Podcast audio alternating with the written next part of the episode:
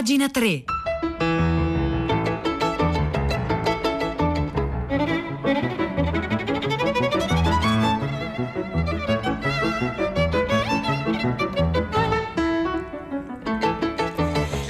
9, 2 minuti e 40 secondi, oggi è venerdì 11 giugno 2021. Buongiorno a tutti da Silvia Bencivelli e bentornati a pagina 3, la cultura nei giornali, nel web e nelle riviste. E oggi cominciamo proprio da una rivista, la rivista è Arte Dossier numero di giugno eh, di quest'anno che racconta quel che resta di Casa Balla. Lo fa con la penna di Lauretta Colonnelli che racconta in un lungo articolo quanto sia stato difficile ricostruire la casa di Giacomo Balla che viene raccontata in una mostra al Maxi nel 150 della nascita dell'artista e eh, la storia è questa. La ricostruzione di Casa Balla, nel 150 dalla nascita di Balla, è apparsa da subito un'impresa mille volte più difficile della ricostruzione futurista dell'universo ideata nel 1915 dall'artista con Fortunato De Pero. I visitatori che riusciranno a entrare nell'appartamento al quarto piano del palazzetto in via Oslavia 39, nel quartiere Prati a Roma, a due passi peraltro dalla sede di Radio 3, dove Balla visse con la famiglia dal 1929 al 1958, troveranno un guscio vuoto. Scomparsi i quadri e i disegni, i tavoli e le credenze, le cassapanche e gli sgabelli, le cornici e i paralumi, le sedie e le librerie, i paraventi e i portaombrelli, addirittura qualche porta e i mobiletti per le figlie, con gli angoli smussati perché le bambine non si facessero male.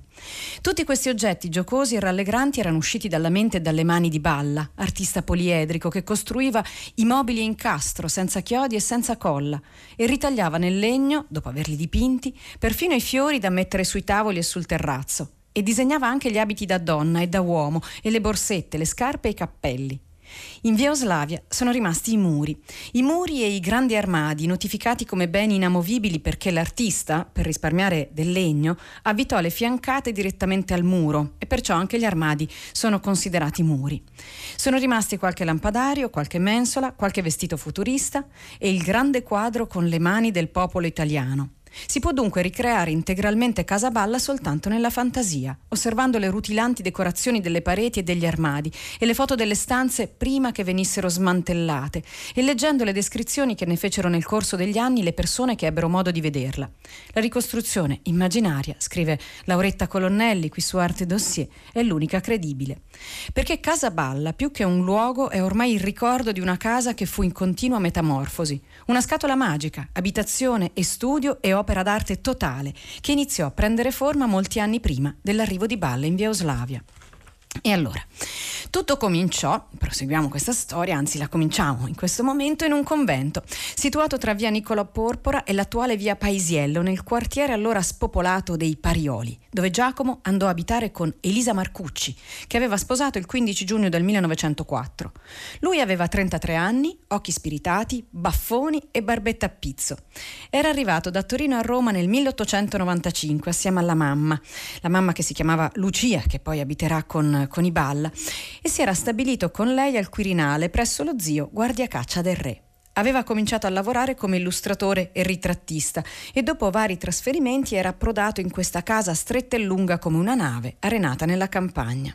Nel 1910 aderì al futurismo e iniziò a rivestire di forme geometriche e colori accesi le pareti, che sarebbero diventate fondali per mobili futuristi. E allora Francesco Cangiullo, anche lui futurista, descrisse così, con queste parole che vado a leggervi, la casa.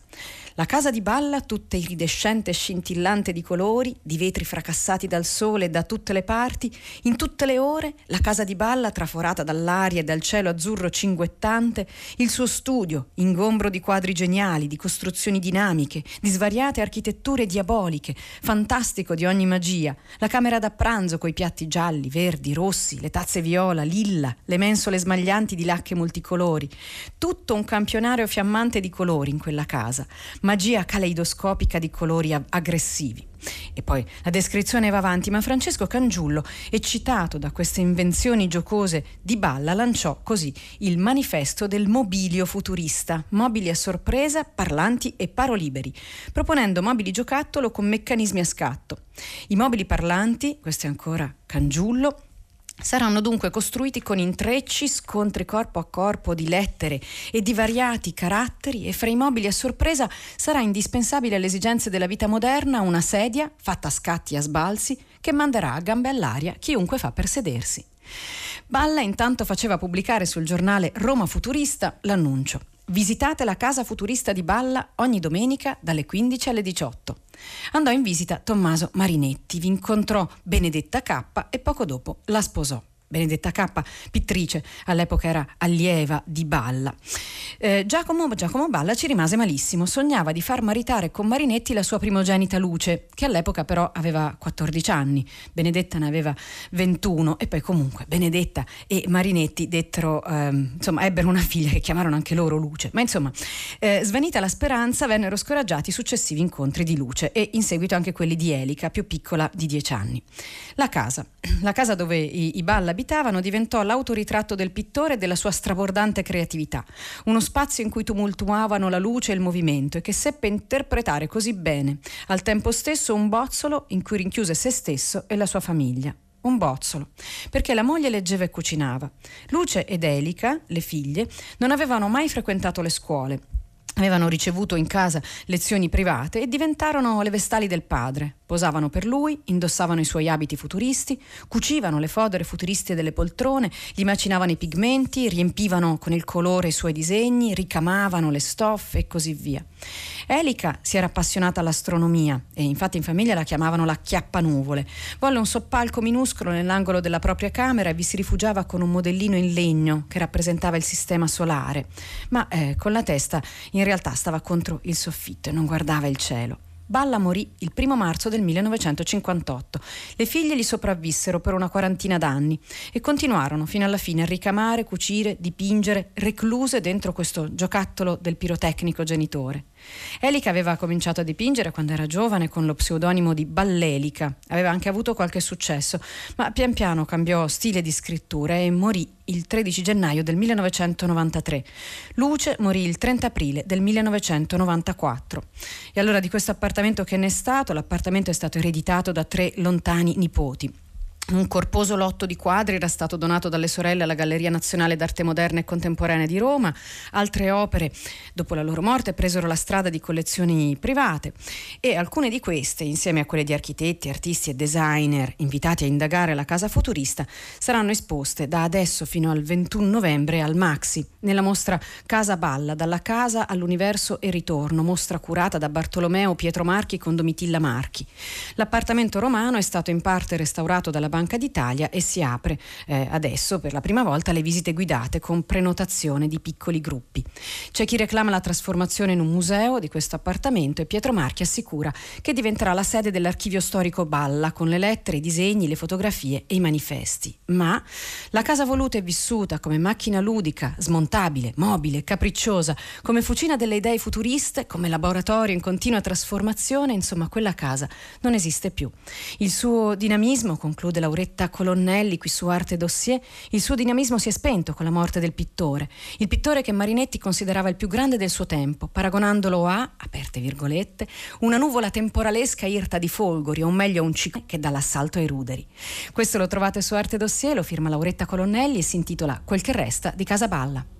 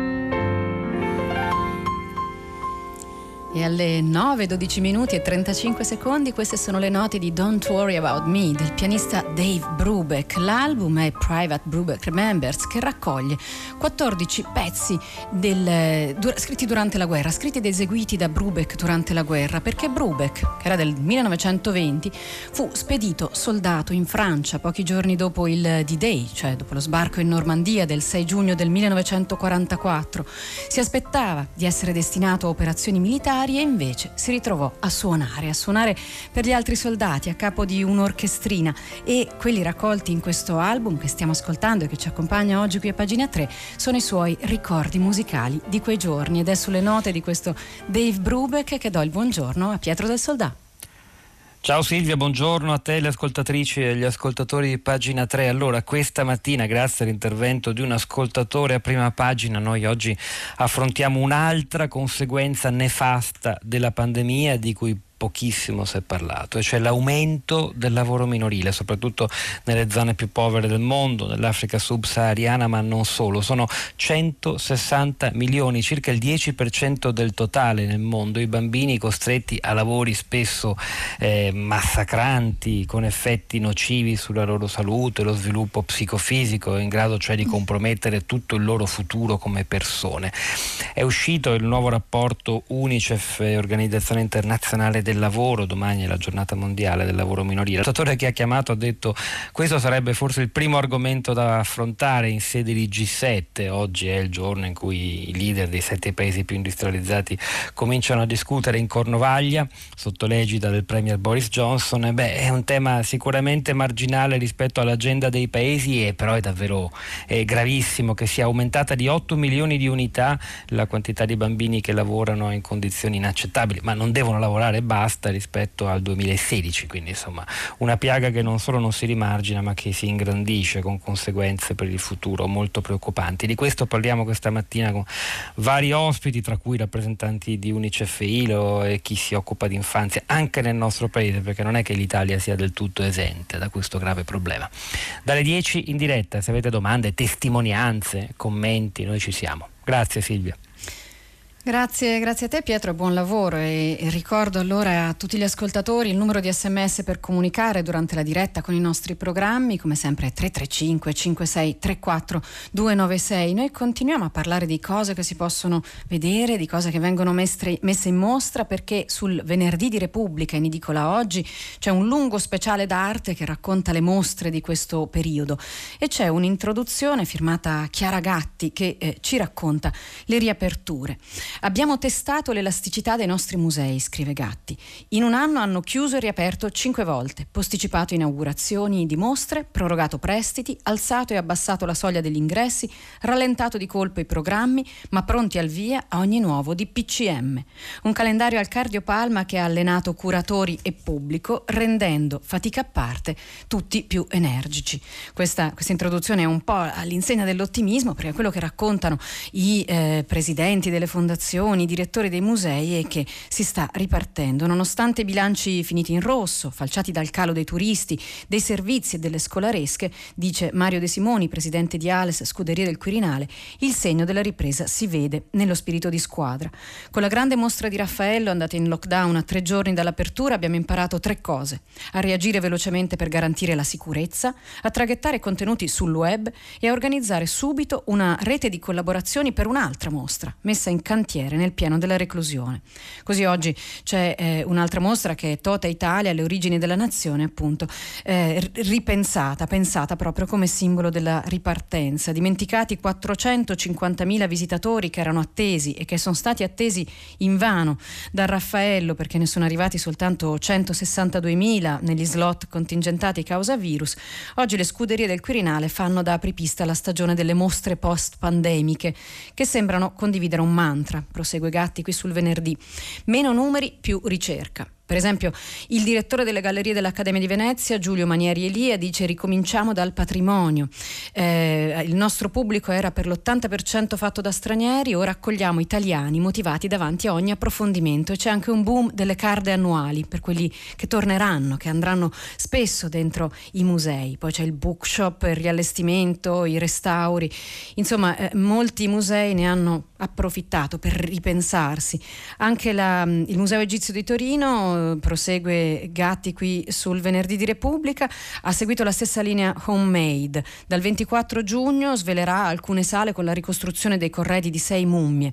Il 2020 ci è costato il 70% del ricavato e il 72% in meno di pubblico, tira le somme Evelina, Evelina Cristillen, che è presidente dell'Egizio. Eh, di norma contava 10 volte più dei visitatori che ha visto in quei mesi, ma adesso, buttandosi sui progetti didattici a distanza e concentrandosi su restauri, lauri e borse di studio, sigla accordi blasonati con istituti scientifici come l'MIT di Boston, eh, accordi che hanno acceso anche i microscopi sui reperti al centro di percorsi particolari. E poi c'è l'archeologia, tutti pazzi per l'archeologia perché si torna a passeggiare eh, a Pompei, nella Valle dei Templi di Agrinto e così via e lo si fa anche con le visite dall'alba al tramonto, quelle che permettono di cogliere gli umori del luogo nelle diverse ore della giornata come facevano gli impressionisti. Questo è l'inizio di uno speciale che trovate sul venerdì di Repubblica oggi. Questa è sempre pagina 3, il nostro indirizzo di, pagina, di posta elettronica è pagina 3 chiocciolarai.it.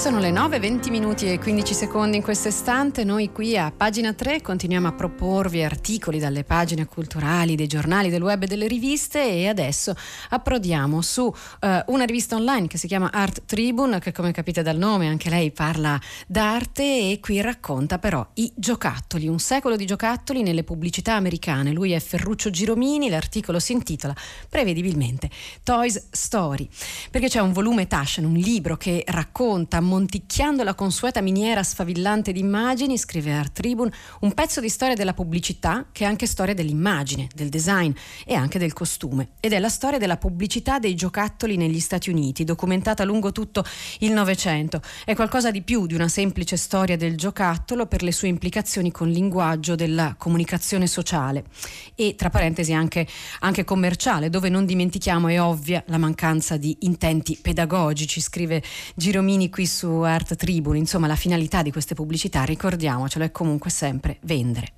E allora, il Novecento si inaugura col passaggio tra i giocattoli di realizzazione artigianale e i primi di produzione industriale, con gli Stati Uniti che entrano prepotentemente in concorrenza con il vecchio continente.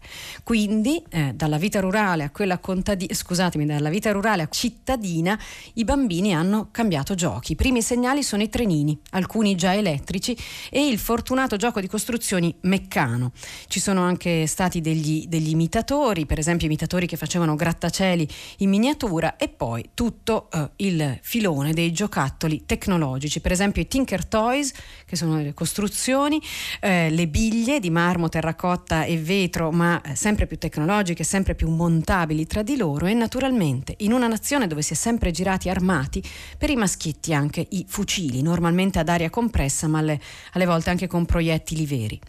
Nei ruggenti anni venti, festosa età del jazz, il momentaneo benessere economico spinge anche la diffusione dei giocattoli. Simbolo di quella spensieratezza è lo yo-yo, introdotto in California nel 1928 dall'immigrato filippino Pedro Flores. E poi, e poi dopo arriva però la Grande Depressione. Vista dai giocattoli, la Grande Depressione sono giocattoli sempre più economici. Arrivano i gadget riferiti ai personaggi dei fumetti, per le bambine comunque sempre bambole e poco di diverso. Eh, la seconda guerra mondiale apporta due importanti novità. L'accelerazione delle ricerche scientifiche e tecnologiche apre all'utilizzo di nuovi materiali anche in ambito giocattoli e dall'altro arrivano i giochi di ispirazione bellica che c'erano anche prima ma che adesso si arricchiscono. Si possono anche comprare 100 soldatini per un dollaro e un incredibile anello di bomba atomica per 15 centesimi. Tutto tutto concorre a una crescita inarrestabile del mercato. C'è una classe media americana che ha sfornato la generazione alluvionale dei baby boomer e le vendite dei giochi schizzano in alto.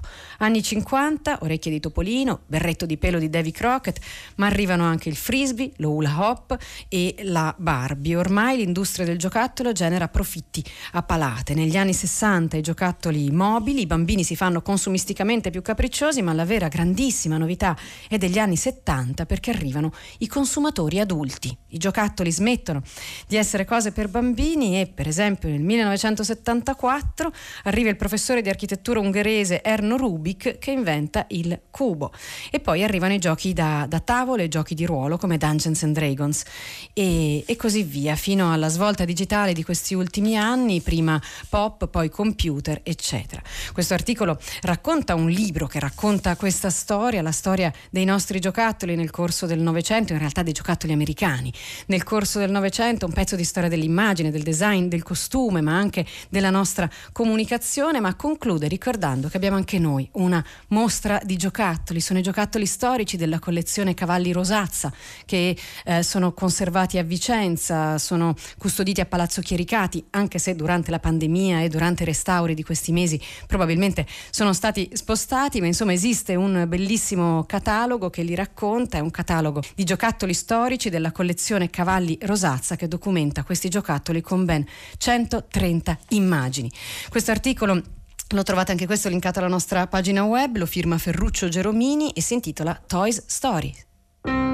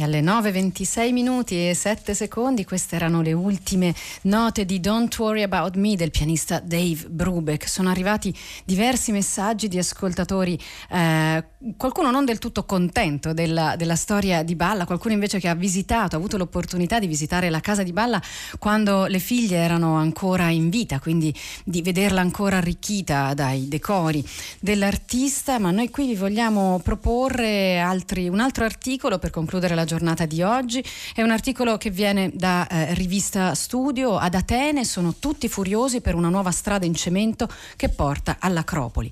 A proposito di fruizione dell'arte, solitamente sono i luoghi che non sono accessibili alle persone disabili a essere al centro delle polemiche, non il contrario.